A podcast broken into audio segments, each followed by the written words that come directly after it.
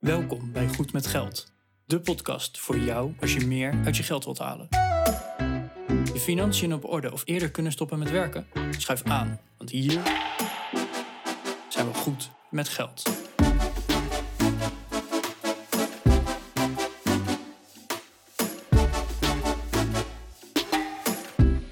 Aflevering 229 van de Goed met Geld podcast. Hoeveel geld heb jij op je spaarrekening staan?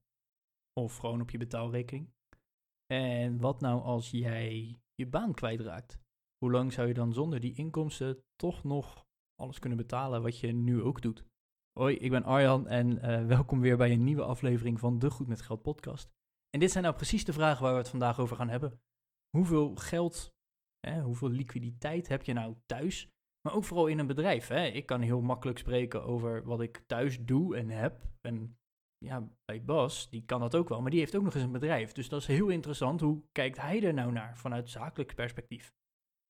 Daarbij, uh, ik en mijn vriendin, die uh, hebben net een huis gekocht. Dus ons hele financiële systeem is weer nou, zich opnieuw aan het settelen. Best wel interessant om ja, daar eens naar te kijken, nadat, je, nadat ik het in ieder geval al bijna twintig jaar op mijn manier deed.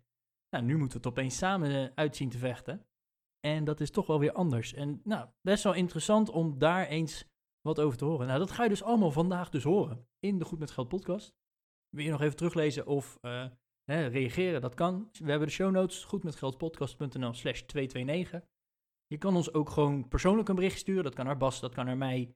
Met vragen, suggesties, andere vragen waar we een podcast over op moeten nemen. Dat kan naar goedmetgeldpodcast.nl slash contact. En voor nu gewoon heel veel luisterplezier. Goedemorgen Arjan.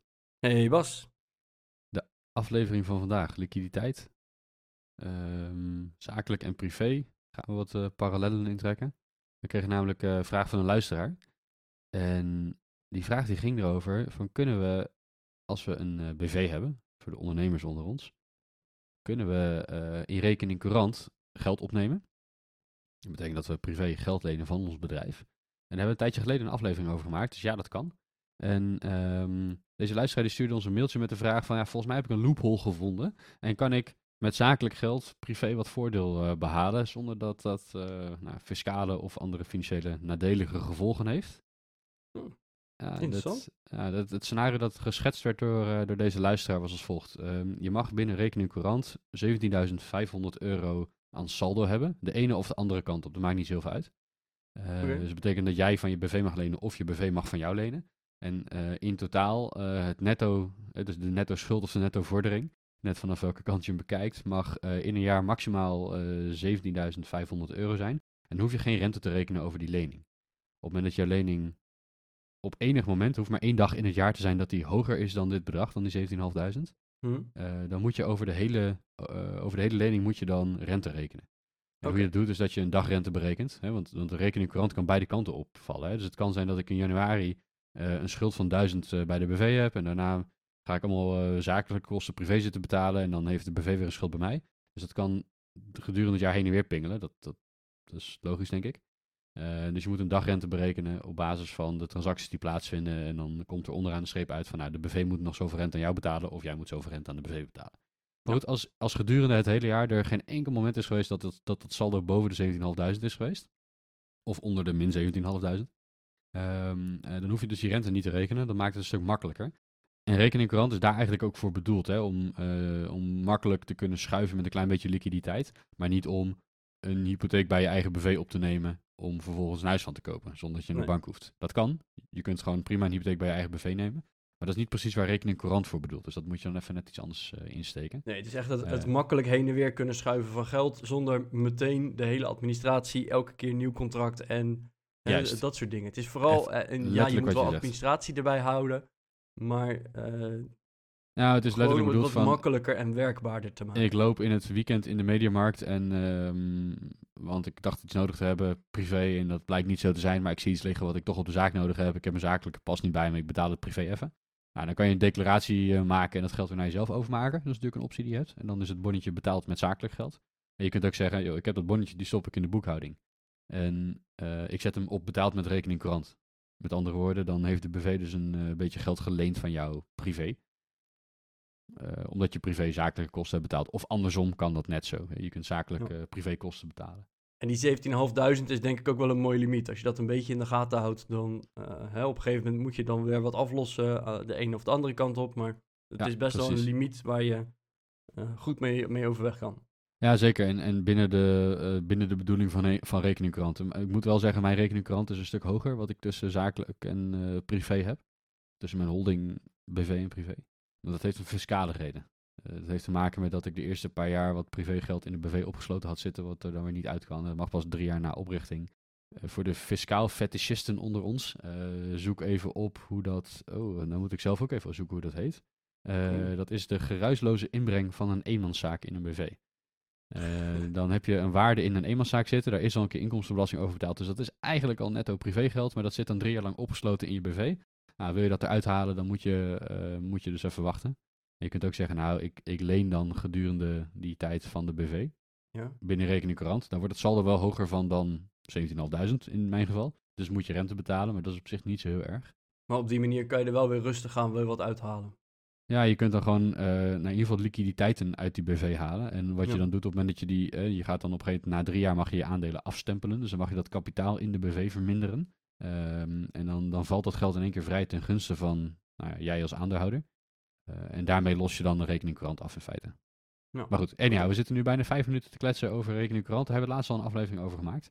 De vraag was, als we nou een rekeningcourant schuld bij onze BV kunnen hebben van 17.500 euro en daar hoeven wij geen rente voor te betalen, kunnen we dan 17.500 zakelijke euro's naar privé halen, daar privé mee gaan sparen, beleggen. In het voorbeeld dat deze luisteraar gaf was het sparen op een deposito van uh, minder dan een jaar, want je moet ergens wel weer een keer uh, dat geld terug gaan krijgen, denk ik. En dan heb je daar privé een voordeel van, want dan kun je rente ontvangen. En die rente is hoger dan op de zakelijke bankrekening.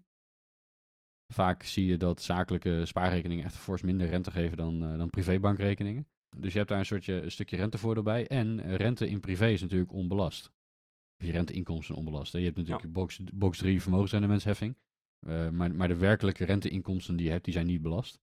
Uh, waar ze dat in een BV wel zijn. Dus als je in een BV 1% rente krijgt en die wordt ook nog eens belast, of je hebt in privé uh, 2,5% rente en die wordt niet belast, dan is dat mogelijk interessant als je, naar een, als je zo'n soort constructie gaat uithalen. Zeker als je renteloos van je BV kan lenen om dat te doen. Ja, nou, klinkt plausibel. Ja, dus um, nou, dat eigenlijk. Oké. Wat, wat vind jij daarvan? Uh, wat, wat denk je? Nou, de, de, de, eerste gedachte die in mij opkomt is, ja, tof, zo'n hack. Uh, altijd de maas een beetje opzoeken, want hè, daar kan je vaak dan nog wel weer een voordeel halen. Aan de andere kant heb ik wel een beetje van, ja, daar is die rekening dus echt totaal niet voor bedoeld. En die rekening regeling is dus eigenlijk uh, juist voor de flexibiliteit uh, gecreëerd, zodat je daar ook wat mee kan doen. En dan ga je deze nou, soort van misbruiken. En dan zit je eigenlijk altijd helemaal vast. Of je moet extra opletten dat je altijd al in je zakelijke pas. Want als je iets zakelijk wil, wil kopen, dan moet je dat meteen van die zakelijke rekening. Je kan het niet privé even voorschieten. Nou, eh, het maakt het ook weer wat lastiger. Dus, ja, dus, dus dat kan, ja, het, het, kan, het kan wel, maar als je er dan per ongeluk erboven komt, dan moet je weer rente gaan berekenen over het jaar en dan is je hele voordeel misschien wel weer weg. En, ja. En zeker als je dat dan uitmaxt tot uh, eh, 7.499 euro, uh, dan, uh, ja, inderdaad, je, je kan er je voordeel mee halen, maar ik weet niet of dat voordeel dan oplevelt tegen de, wat, wat, wat voor voordeel je er dan weer uithaalt met je rente en eventuele kosten. Ja. En ik heb, en daar gaat deze aflevering natuurlijk dan over, van mm. hey, je haalt opeens even 17.500 euro uit je bedrijf. Mm um, zij het tijdelijk, maar oké. Okay. Daar kan je dan bedrijfstechnisch ook niks mee. En dan ben ik inderdaad wel benieuwd van, hey, we hebben het al uit, gehad over dividend uitbetalen in je bedrijf. Hè, dus de winst uit je bedrijf halen. Dan betaal je er één keer belasting over. Uh, en dan kan je er in privé ook mee gaan doen wat je wil. Hè? En dan hoef je er ook weer geen rekening mee te houden dat het uh, minder dan een jaar vast moet staan of langer dan. Nou, dat soort regelingen eromheen. Uh, en, en, dat kwam ook een beetje uit de, de vraag van ons luisteraar: van hey, ja, is het dan weer handiger om het eruit te halen, één keer belasting te betalen met die dividend en het dan te doen? Of zou je het dan weer lenen van de BV? En nou, dus wij kwamen er een beetje op uit van, hey, laten we nou gewoon eens vertellen hoe, hoe onze liquiditeiten zijn. Uh, zowel thuis, hè, in privé, als in een bedrijf. En wat daar dan de verschillen in zijn. En ook redenen waarom je juist liquiditeit, wil hebben. Want dat is denk ik de, de, de hele, ja, het hele begin van dit onderwerp. Er is liquiditeit. Hè? Bas, als jij een factuur stuurt, wordt er geld naar jouw rekening uiteindelijk overgemaakt vanuit de klant. Dan heb je geld. En wat ga je met dat geld doen? Hè? Natuurlijk, je hebt een aantal kosten die je ervan moet betalen. Maar na alle kosten hoop ik in ieder geval voor jou was dat er geld overblijft. Hmm. Uh, want anders is het uh, iets wat geld kost. En alleen hobby's mogen geld kosten. Hm. En ja, wat, wat ga je dan met dat geld doen? Ga je dat zakelijk beleggen? Ga je dat naar privé halen? Ga je privé beleggen? Of laat je het gewoon op een spaarrekening staan voor als het even minder wordt? Want daar, daar, hè, daar, daar komt het privé stukje bij. Ik weet dat wij het in het verleden ook wel eens gehad hebben van... hey, hoeveel, hoeveel geld heb jij nou op de bank staan? En dat gaat dan niet om 100.000 of 10.000 euro. Maar hey, uh, ten opzichte van jouw uitgaven hoeveel maanden, stel dat al jouw inkomsten nou weg zouden vallen, hoeveel maanden heb jij dan op de spaarrekening staan waar je direct bij kan? Nou ja. En ik denk dat we daar de, de vergelijking naar een bedrijf heel goed even kunnen maken. En hey, waar, waar hou je nou in, de, in het bedrijfsleven ook rekening mee? Om inderdaad op die manier er eens naar te kijken. Van hey, waarom heb je nou liquiditeit ook nodig? Waarom heb je die cash op de bank nou gewoon nodig? Mm. En eh, ja, dus laten we daar nou mee beginnen. Ehm, dus Bas, uh, ik geloof dat ja, in, in de FIRE-wereld, dat, dat, uh, daar komen we allebei wel een beetje uit. In de FIRE-wereld werd er altijd in maanden gesproken. Mhm. En dan werd er altijd een beetje gezegd tussen de 3 en 12 maanden aan uitgaven. Ja, wat je als, als spaarrekening, als, als, buffer moet aanhouden. Buffer. Zeg maar. Ja, dus uh, wat je in drie maanden tot 12 maanden uitgeeft, dat heb je dan op je spaarrekening. Uh, maar als ik dan naar je bedrijf ga kijken, klopt dat dan ook? Uh, ja, nou, min of meer wel. Alleen, die is wat lastig. Uh, definieer bedrijf. Als je in je eentje bent als ZZP'er, dan is het vrij makkelijk om een buffer aan te gaan houden. Dat deed ik destijds ook. Toen ik vier jaar geleden voor mezelf begon. Um, ik heb toen niet per se gekeken naar ik wil zoveel maanden uh, achterhouden. Ik had toen gewoon het idee, joh, ik hou een bedrag achter. Ik meen dat het destijds 30.000 euro wilde ik op de zakelijke spaarrekening hebben. Ja. En van de rest dacht ik, nou, dan, dan zien we het wel. Uh, er kwam meer binnen dan eruit ging. Uh, als zijnde, het, het, het, ik had toen nog een eenmanszaak, dus dan heb je geen salaris, maar dan neem je, eh, dan doe je een privéopname. Dat is dan je, je salaris wat je naar privé haalt, zeg maar. Mm er bleef elke maand geld over van, van de winst die ik had versus de privéopname. En één keer in het kwartaal, geloof ik, roomde ik dat dan af. Um, maar dan, ja, dat vond ik niet zo heel spannend. Ik denk van, nou, als er 30k op de bank staat, dan heb ik ook wel maandenlang kan ik dan mijn, uh, mijn privéopname doen.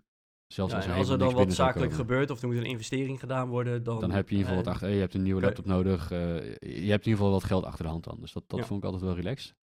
Um, privé houden wij uh, ook een buffer aan. Wij, dus mijn vriendin en ik. Um, en in mijn eentje op mijn eigen rekening heb ik nog wat spaargeld staan. Of dat dan precies zes maanden is of zo, ik heb geen idee. Dat weet ik eigenlijk niet. Maar in elk geval genoeg om wat achter de hand te hebben, zeg maar. Mhm. Ehm, als je bedrijf groter wordt, dan wordt het steeds moeilijker om zoveel maanden aan cash achter de hand te hebben. En de reden daarvoor is orde grootte en snelheid van cash. Uiteindelijk gaat het in je bedrijf niet eens zozeer om het maken van winst, maar om het maken van cashflow. Dat is het, het uiteindelijke doel van je bedrijf. Is dat je de cash in overhoudt. Want het is leuk dat je heel veel winst maakt. En dan uh, daar winstbelasting over betaalt. En alle, nou, alle winst die je gebruikt, uh, die investeer je weer in je bedrijf. Daar neem je mensen van aan, daar koop je nieuwe machines van, weet ik veel. Uh, en onderaan de streep heb je 0 euro eraan verdiend. Omdat elke euro die je krijgt van je klanten direct weer in dat bedrijf gaat zitten. Dus, dus winst is een tussenstap eigenlijk. En als je het goed doet, dan wordt winst ook cash. Maar dat is niet altijd het geval. En zeker in een groeiend bedrijf heb je dus heel veel cash nodig om te kunnen blijven groeien. Ik, heb een, ik heb een dienstverlenend bedrijf, een consultancy. Ik heb uh, nou, een handjevol personeel inmiddels, als ik dat zo mag noemen. En um, als ik een nieuw, uh, nieuwe collega aanneem, uh, dan hoop ik dat, dat die collega vrij snel op facturabel werk zit bij klanten.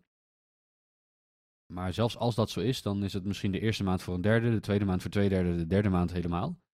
Um, die een derde, die is niet genoeg om het salaris te dekken. En die een derde, die komt ook heel laat pas. Hè? Want in maand één Dus is iemand, is iemand voor 30% facturabel. op de 20 van de maand moet ik het salaris al betalen. Op de eerste van de volgende maand factureer ik die 30% van de uren pas. en, en een maand later wordt het betaald, zeg maar. Dus er zit altijd een vertraging in. dus, dus effectief kost het je een paar maandsalarissen om plus... Om iemand aan te nemen, überhaupt al in cash heb je aan cash nodig om iemand aan te nemen. En uiteindelijk wordt dat winstgevend. En uiteindelijk wordt dat dus ook cashflow positief als je het goed doet. Maar, maar dat gaat even een paar maanden overheen. En, en die paar maanden heb je dus gewoon een keiharde euro's op de bank nodig. En dat is niet een paar maand salaris wat jij op je rekening krijgt, maar dat is een paar maand salaris wat de werkgever betaalt ervoor. Dus dat is het bruto loon plus, ehm, plus de werkgeverslasten plus verzekeringen plus een auto eventueel plus whatever, uh, pensioen en alles wat erbij komt kijken. Uh, dus, dus je hebt best wel wat geld nodig om te groeien. En dan kom je er heel snel achter dat het niet heel haalbaar is om een jaar lang of een jaar een uitgave op de bank te houden, bijvoorbeeld, in een groeiend bedrijf. Want dat betekent dat elke keer dat je iemand wil aannemen, moet je eerst een heel jaar salaris plus alles wat erbij komt sparen voordat je iemand zou kunnen aannemen. Snap je? Of ik wil een ander pand gaan huren wat groter is en dan moet ik eerst de hele jaarhuur bij elkaar sparen voordat ik een nieuw pand kan gaan huren. Want anders heb ik niet twaalf maanden aan uitgaven op de bank staan. Ja. Maar hoe, hoe doe je dat dan? Want uh, ik, hè, wat je al zegt, je, hebt gewoon een aantal maanden aan salaris in ieder geval nodig als je iemand aan wil nemen. Voordat die persoon uh, genoeg inkomsten genereert om zijn of haar eigen salaris te, beta te betalen uit die cashflow. Wij kijken eigenlijk uh, altijd een half jaar vooruit. Ja. Um, en wat we in dat half jaar verwachten aan, aan uitgaven te hebben. Niet per se aan kosten, maar echt een uitgave. En okay. dat zit hem erin dat we um, als we zeggen van we gaan, we gaan eh, zes maanden aan kosten op de bank zetten. Ja, er zijn kosten die geen cash uitgaven zijn. Dus die hoeven we eigenlijk niet mee te tellen. Want het feit dat wij afschrijven op onze inventaris en, en een paar auto's die we hebben enzovoorts, is dat, ja, dat, dat, zijn wel kosten die we maken, maar dat is niet cash die onze bankrekening uitgaat. Dus daar hoeven we in principe geen buffer voor aan te houden. Anders dat je zegt van ja, je wil wel sparen om uiteindelijk te kunnen vervangen. Ja, want die auto zal vervangen moeten worden inderdaad op een gegeven moment. Dus dan, dan ja, moet je maar sparen als je een keer krabbe zit, zou je dat even kunnen uitstellen, zeg maar. Dus dat, uh, dat, dat zijn niet per se cash uitgaven die je doet. Um, een deel van de kosten zit in de management fee van mij en mijn compagnon. Ja, die wil je wel gewoon elke maand hebben, maar die zouden we een keer kunnen uitstellen. Ik bedoel, het salaris van personeel ga je niet uitstellen, dat, dat kan echt niet. Nee, dan heb je ruzie. Maar je eigen salaris kan je prima als ondernemer een keer uitstellen. Je zegt, nou, het komt nu even niet uit. Ik wacht even tot die ene betaling van die ene klant binnen is en dan betaal ik mezelf uit. Er zijn wat kosten die je op de winstverliesrekening hebt staan die niet per se cash uitgaven zijn. Er zijn ook kosten die je hebt die wel cash uitgaven zijn, maar waar je, mee, waar je soepel mee om kan gaan met betalingstermijnen. Um, omdat je zelf de tegenpartij bent. En er zijn ook kosten die meer, um, ja, uh, hoe zeg je dat? Die niet per se verplicht zijn. we, zien, we zien dat er gedurende de maanden, uh, dat we best wel een hoop geld uitgeven aan dingen die niet keihard noodzakelijk zijn. Die handig zijn. Of die nuttig zijn, maar niet noodzakelijk. Nou, op het moment dat je krabbenkast zit, ga je dat niet doen. Kan je dus daar een, een, concreet voorbeeld van noemen? Oeh, uh, we hebben laatst een aantal werkplekken, hebben de apparatuur vervangen, nieuwe beeldschermen uh, enzovoorts. Oh ja. Nou, dat, dat kost wel even een procent, weet je. Je geeft zo 5000 of 6000 euro uit aan, uh, aan spul. Ja, dat had ook een maand later gekund. Ja. Of twee maanden later, snap je? Dat had niet per se nu gehoeven. Dus dat zijn uitgaven die je doet, die we nu doen omdat we genoeg cash hebben en omdat we cashflow hebben, we zijn winstgevend enzovoorts. Dan zeggen we, nou, dan, dan gaan we nu die investering doen. Ja. Ziet het, uh, dan ziet het kantoor er ook weer schön uit. Maar ja, je hebt allerlei, nou, dat heb je misschien thuis ook wel, uh, allerlei uitgaven voor kleine bedragen die je tussendoor doet. Ja, en in een bedrijf dat groter wordt, worden die kleine uitgaven uiteindelijk ook groter. Um, maar blijven het hè, procentueel gezien nog steeds kleine uitgaven. Maar dat zijn wel uitgaven die je niet per se zou hoeven doen, of die je ook een maandje later kan doen. Of dus je kunt wat best wat sturen. wat wij nu uiteindelijk doen, is dat we zeggen, nou, we kijken een half jaar vooruit. Die kosten die we maken, uh, de cashkosten die we maken, dus zonder afschrijvingen. Uh, daarvan willen we eigenlijk een half jaar uh, achter de hand hebben. maar we zeggen ook van ja, we hebben gemiddeld ook ongeveer een maand aan onderhandenwerk en een maand aan debiteuren. En wat dat inhoudt, uh, onderhandenwerk, dat is al het werk dat je al wel hebt gedaan, maar nog niet hebt gefactureerd. Ja. En debiteuren saldo is al het werk dat je al wel hebt gefactureerd, maar wat nog niet op je bankrekening staat. Dus waar we het er net over hadden, hè, die, die nieuwe collega die dan uh, de eerste maand een deel werkt, dat is, zijn dan de gewerkte uren. En dan op het moment dat je de factuur stuurt, dan moet jij het salaris al betalen, maar dan stuur je de factuur. Dus dat is de, de volgende. En die wordt pas een maand later betaald. Dus dat zijn eigenlijk, nou pak een beet, een, simpel gezegd twee maanden aan dus al gewerkte uren en gefactureerde uren, maar nog niet betaald. Ja, min of meer. Het is niet helemaal zo, want het onderhandenwerk nee, bouwt op gedurende de maand. Hè, op, op dag als het net betaald is, dan is het maar een maand. Maar dat, dat wisselt daar een beetje tussen de 1 en 2 maanden aan. Aan, aan werkkapitaal, zeg maar, aan, aan onderhandenwerk en debiteurensaldo, ja. Want elk uur dat ik werk, wordt mijn onderhandenwerk groter. Op het moment dat ik factureer, wordt mijn onderhandenwerk lager, maar mijn debiteurensaldo hoger. Op het moment dat de klant betaalt, wordt mijn debiteurensaldo lager, maar mijn banksaldo hoger. Ja. En zit dat dan ook daadwerkelijk in je, in je administratiesysteem zo verwerkt? In de financiële boekhouding zit debiteurensaldo uiteraard wel. Want op het moment dat je factureert, heb je een debiteur uh, met een saldo. En dat, dat moet je wel administreren, ja. Uh, onderhandenwerk zit in de projectadministratie. Dus op het moment dat we uren schrijven op facturabele projecten, dan, uh, dan loopt mijn nog niet gefactureerde werk loopt op. Ja, dat, dat is mijn onderhandenwerk. Stel je uurtarief is 100 euro, je gaat één uur werken. Ja, dan heb je een onderhandenwerkpositie van 100 euro. En dat is geld dat van jou is. Dat is omzet die je gemaakt hebt. Je hebt, nog niet, je hebt nog niet de rekening zelf gestuurd, maar je gaat die rekening wel sturen, dat weet je al. Dus is het al omzet die je gecreëerd hebt, zeg maar. Dat, dat noemen we onderhandenwerk. En dat zit niet in je financiële boekhouding, want er is nog geen, er hebben nog geen boekhoudkundige feiten plaatsgevonden. Soms zit het wel in de boekhouding. Bij grotere bedrijven, die, die maken daar boekingen voor, maar wij doen dat dan niet. Oké, want je zou er ook nog op kunnen afschrijven van, hé, hey, uh, daar hebben we twee uur gewerkt, maar dat had misschien in één uur gemoeten, of uh, hè, ja, dat ja, dat doen we dan. Uh, dan maken we vaak een commerciële keuze. Dat, dan vraag ik aan een collega van, nou schrijf de helft facturabel, de helft niet facturabel. Ehm, dus dat, dat zou kunnen, maar goed, dan heb je dus voor de helft je onderhandenwerkpositie. Ja. Ehm, maar goed, anyhow, dat, dat is hoe we er een beetje naar kijken. En, en daaruit trekken we dan de conclusie dat we zo'n, ja, dat is wat fluide hoor. Het is niet een harde regel en elke cent erboven romen we af. Maar dat we ongeveer vier maanden aan, aan cash buffer aanhouden. Oh ja. Uh, dus je kijkt gewoon naar je winstverliesrekening. Je zegt van nou, dit zijn de uitgaven die we doen, de, de, de kosten die we hebben. Um, daar kijken we dan naar zonder afschrijvingen. Nou, dan weten we wat dat ongeveer kost.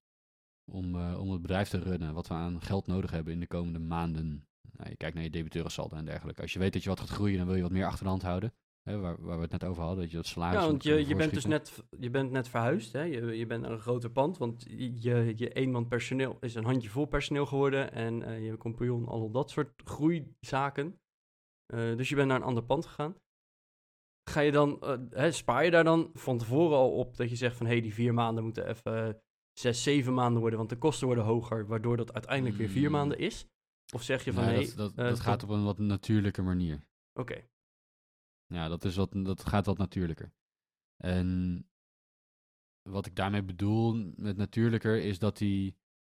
Ja, er blijft gewoon geld plakken bij ons in het bedrijf. Ik bedoel, we hebben het, we hebben het goed. Uh, we hebben een goed lopend bedrijf. En we hebben ook een cashflow positief bedrijf. Hè? Dus de winst die we maken, die, die uitzicht ook bijna volledig in cash.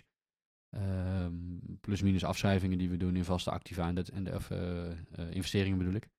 die we in vaste activa doen dus we kopen een nieuwe laptop of een nieuwe beeldschermen of nou, whatever. Mhm. Eh, of we storten drie maanden borg bij de verhuurder.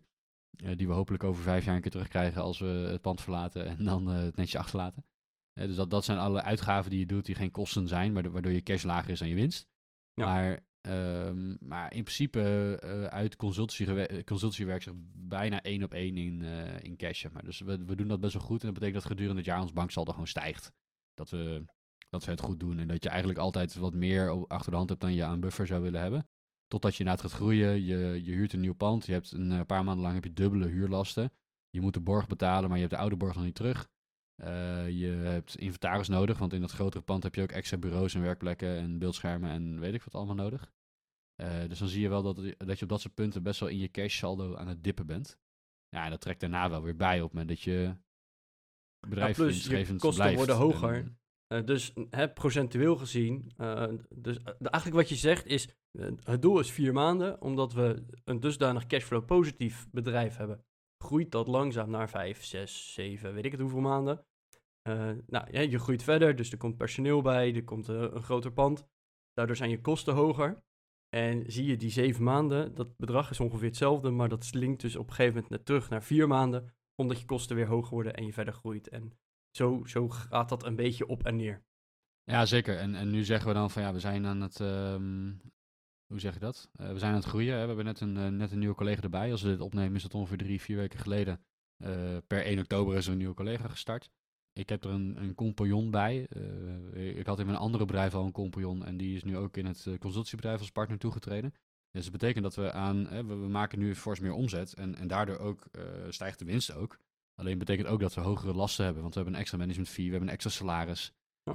dus je ziet gewoon dat we nu, nu zoiets hebben van oké, we hebben de laatste tijd wat groei gehad, we zijn verhuisd. we hebben weer na die verhuizing weer geconsolideerd en we hebben ons banksaldo weer op orde, maar nu zijn we gegroeid ja, dan vinden we ook dat we wat meer buffer weer moeten gaan aanhouden. Dus waar we voorheen altijd zeiden van nou, dit is ongeveer de lijn waar we op willen zitten en daar beweeg je omheen. Uh, vinden we nu dat die middellijn waar we ongeveer omheen willen bewegen wat hoger moet liggen. Dus dat, dat is een beetje hoe we daar naar kijken. Terwijl ik privé heel... Privé kijk ik heel strak, zeg ik, bij wijze van ik wil 10.000 euro op de spaarrekening hebben en alles erboven kan ik beleggen. Of aflossen of whatever. Snap je? Dat is veel, veel rechtlijniger dan, dan dat je er zakelijk naar kijkt. Nou, en dat, dat, dat, dat is misschien wel leuk om, om privé weer even er naartoe te, toe te trekken. Want dat heb ik dus. Uh, ik en mijn vriendin, die hebben nu een huis gekocht. En we hebben ook afgesproken van, hey, alles gaat vanaf de grote hoop. Uh, we maken gebruik van de zakgeldregeling. Dus hebben nice. onze salarissen, alles wordt gewoon op de grote hoop gegooid. En we betalen onszelf vanaf de grote hoop elke maand een vast bedrag aan zakgeld. Zoals we dat zelf een beetje noemen. en bepaalde kosten doen we daar, betalen wij zelf. Uh, Denk bijvoorbeeld aan een eigen vakantie met een eigen vriend of vriendin. Uh, daar, die hoeft niet van de grote hoop betaald te worden. Mm -hmm. Maar dat doen we pas twee maanden. Dus mijn oh, hele financiële systeem met potjes en alles is één grote bende. Ja. Uh, of tenminste, zo voelt het in ieder geval. Want wij zijn ook volgens mij nog steeds cashflow positief. dus er wordt nog steeds gespaard. Maar dus ik ben even.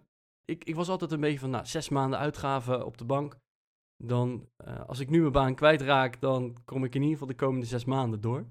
Mhm. En binnen zes maanden hoop ik toch wel weer een baan te hebben gevonden en nou, hè, dat soort dingen. Mocht dat niet zo zijn, dan kan ik altijd nog mijn aandelen gaan verkopen. Eh, dat soort nou gekkigheid. Maar goed, uh, nou, toen zei de, de hypotheekverstrekker, dus de bank, die mhm. zei van ja, beste, beste Arjan en vriendin, heel leuk. Maar je moet zelf even wel wat geld nu over gaan maken ten aan, op aanvulling op de overbruggingshypotheek. Mm dus we moesten opeens uh, nou, tienduizenden euro's even overmaken. En die krijg je wel weer terug met de verkoop van het appartement. Nou, hè, dat, dat is nu ook gebeurd. Maar ja, dan moet je wel even al je spaargeld overal vandaan trekken. Dus dan, is, dan heb je zeker geen zes maanden spaargeld meer. Tenminste, dat, dat zit daar dan niet meer bij. Uh, nu gooien we alles op de grote hoop. Mhm. Dus nu ben ik eigenlijk mijn hele financiële systeem, of ons financiële systeem moet ik tegenwoordig zeggen, opnieuw aan het inrichten. En ik, ik ben inderdaad wel een beetje van mening van, nou, een paar maanden aan buffer zou heel fijn zijn. Maar we beginnen eigenlijk op nul. Dus ik ben ook mhm. eerst eens even gaan kijken van, nou, wat geven we nou uit? En wat zijn grote uitgaven waarvan ik nu al weet dat die gaan komen? En dan ben ik gewoon uh, inderdaad gaan potjes gaan maken. Uh, denk bijvoorbeeld mhm. aan de zorgverzekering die wij jaarlijks betalen. Of de, de regionale belastingen. Nou, de, krijgen ze een factuur, eens per jaar. Dus ik weet gewoon, dat moet ik daarvoor gaan sparen. Mhm. Nou, uh, net zoals uh, zo voor vakanties en al dat soort dingen. Dus ik ben eigenlijk op een iets andere manier ernaar gaan kijken. Mm En uh, eigenlijk dus gewoon gezegd, hey, dit geven wij per jaar uit. Dus moeten we dat per maand gaan sparen. Zodat mhm. we inderdaad straks op vakantie kunnen en van de pot vakantie ook op vakantie kunnen. Mhm. En ik verwacht dus eigenlijk, stiekem, dat dat ergens ook weer op die zes maanden uit gaat komen. Want uh, de regionale belastingen en de zorgverzekering is allemaal einde van het jaar. Of mhm. begin van het jaar, net wanneer je het betaalt. Uh, dus dan dipt jouw saldo, hè, want dan doe je even een paar duizend euro overmaken. Nou, en uh, zo rond voorjaar, zomer, najaar ga je op vakantie. En dan dipt hij daar weer op dat potje. En ik denk dat je dan uiteindelijk gemiddeld ergens weer rond die zes maanden aan uitgaven gaat komen. Maar ik vind het dus zelf wel weer heel fijn dat ik gewoon spaar voor een aantal dingen. Waarvan ik nu al kan, kan zeggen van... hé, hey, over een jaar heb ik ongeveer die kosten. Dus daar spaar ik al het hele jaar voor. Ja, precies. Nou ja. Ja, dat zijn voor kosten die je jaarlijks hebt inderdaad. Dan, uh, nou, als je zorgverzekering vooruit betaalt... je vakanties één keer per jaar doen en dat soort zaken. Uh, ja, die snap ik wel. Want wij, wij doen dat niet per, uh, per uitgave dat we daarvoor sparen, zeg maar. Maar we kijken dan... we hebben een banksaldo, zeg even 10k op de spaarrekening. Um, nou, dan, dan weten we van nou, als we dan, uh, weet ik veel, 2000 euro aan een vakantie uitgeven, dan halen we dat daar gewoon vanaf. En dan sparen we dat in de maanden erop weer bij. Ja. En dan, dan hebben we op die manier dus een soort buffer gecreëerd. En dan kan je rood staan op je eigen geld. In plaats van dat je rood gaat staan op de bank en dat je geld uitgeeft dat je niet hebt, zorgen wij dat we die, die grens naar boven hebben getrokken. zodat we dat geld wel hebben. Dat we alleen maar geld uitgeven dat we echt hebben.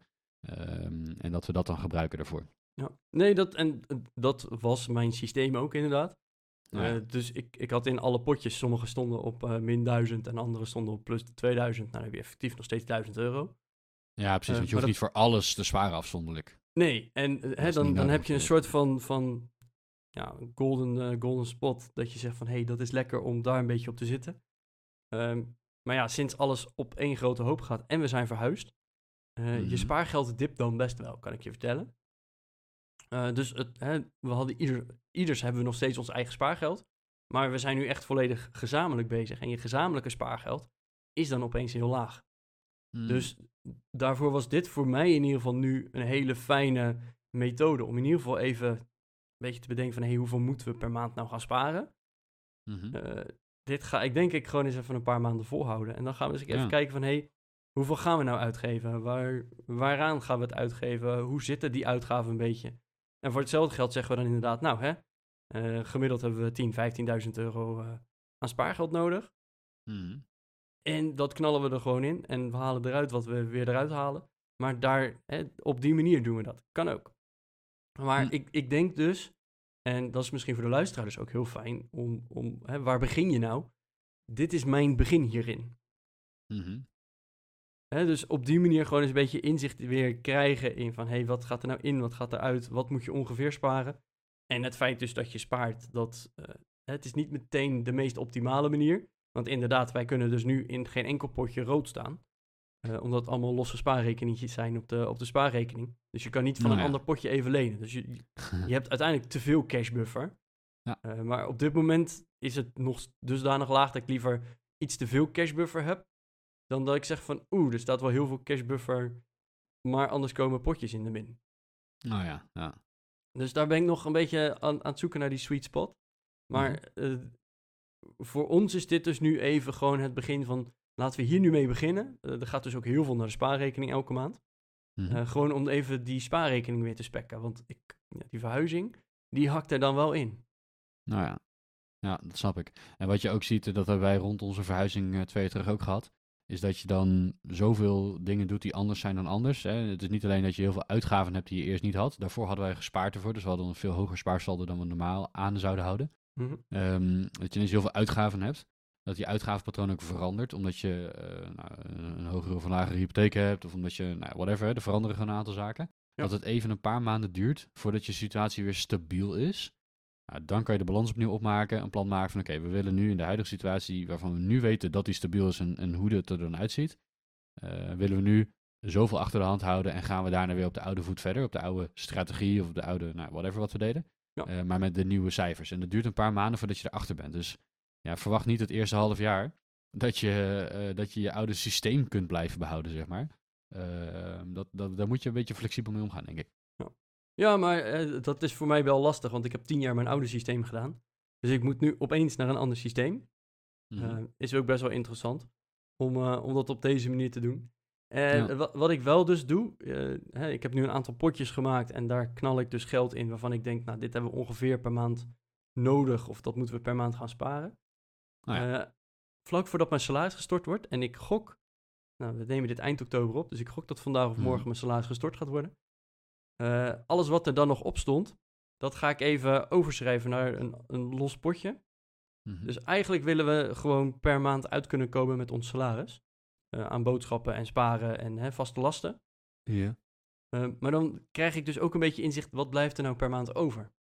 Nou ja. Want als je alles maar op de grote hoop blijft gooien en van de grote hoop blijft betalen, dan werkt dat niet. Terwijl als wij nu, weet ik veel, een nieuwe pot verf kopen, we hebben ook een interieurrekening. Dan betalen we die van die interieurspaarpotrekening. Dus dan heeft dat niet zo heel veel effect op die grote hoop. Maar het is wel dus fijn om te weten van... hé, hey, als ik van de grote hoop eerst alle vaste lasten betaal... vervolgens betaal ik ook nog alle spaardingen... dan hou ik een bedrag over. En dat bedrag mhm. wil ik dus gewoon even weten. Wat houden we nou per maand daadwerkelijk over? Oh ja. Want op die manier kan je er ook weer verder mee werken. Ja, zeker. En um, nou goed, dat, dat duurt even voordat je dat inzicht weer hebt, zeg maar. Zeker. je hebt natuurlijk jarenlang een bepaalde situatie gehad.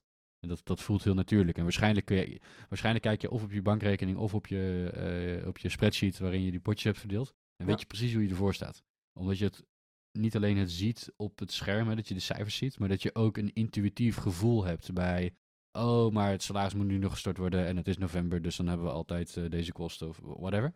Uh, ja, dat, dat is in een nieuwe situatie, net verhuisd bent, is dat gewoon anders.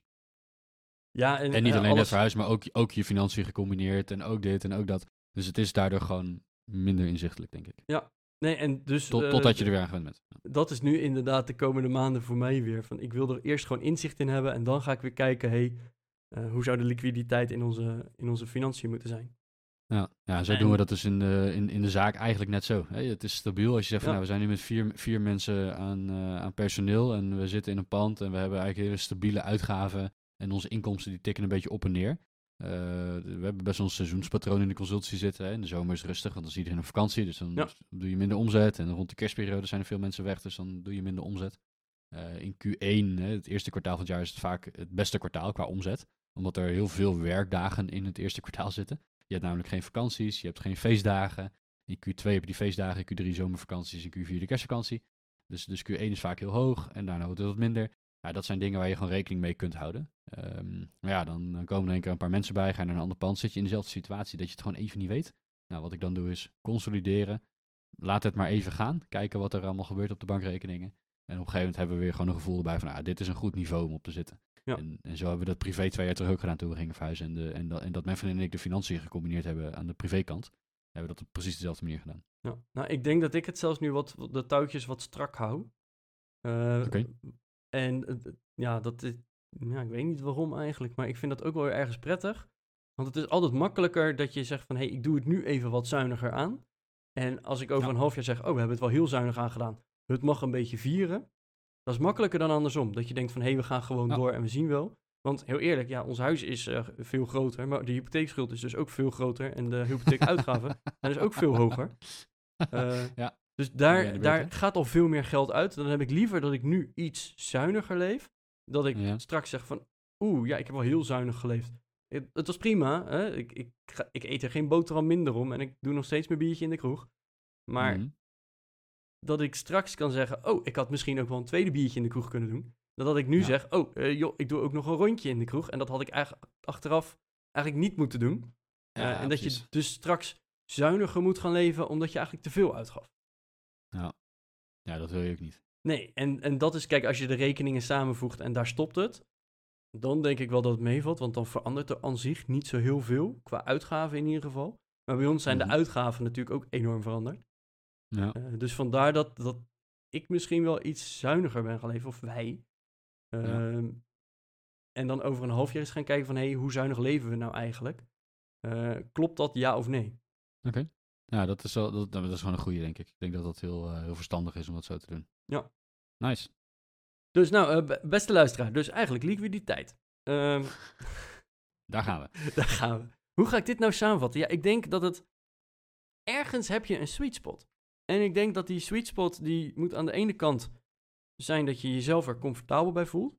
En dat is zowel zakelijk als privé. En uh, zakelijk neem je wat meer factoren mee. Hè, van hey, dit, dit hebben we al gefactureerd, dit hebben we gewerkt, maar nog niet gefactureerd. Uh, hè, maar ergens staat dat wel dus op een balans. En dat heb je privé niet. Ja, je weet gewoon, mijn salaris komt eraan, maar eh, dat niet. Ja, ja.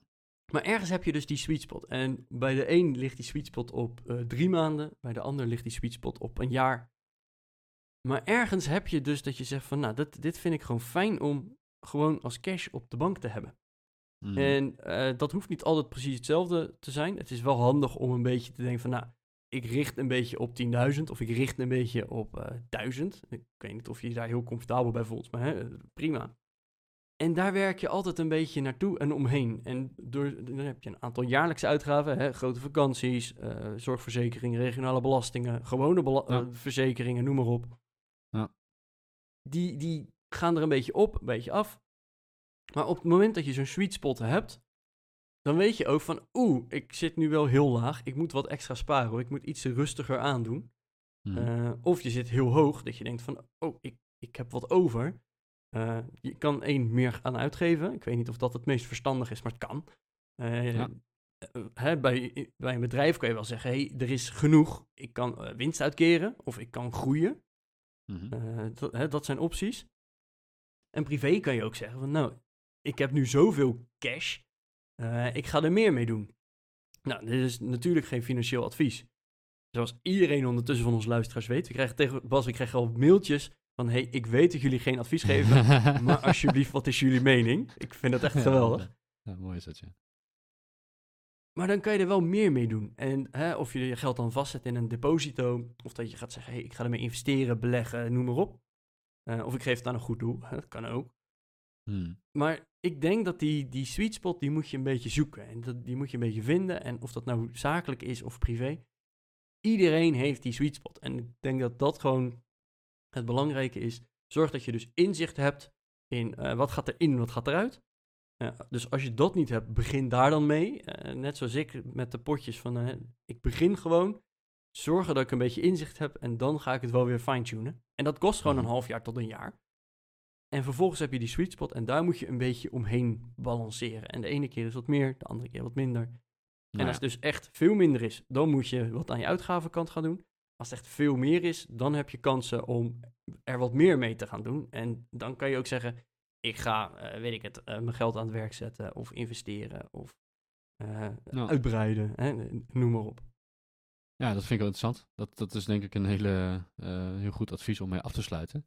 Ik heb er niet zo heel gek veel aan toe te voegen. Ja, pas op, hè, we gaven geen financieel advies, denk erom.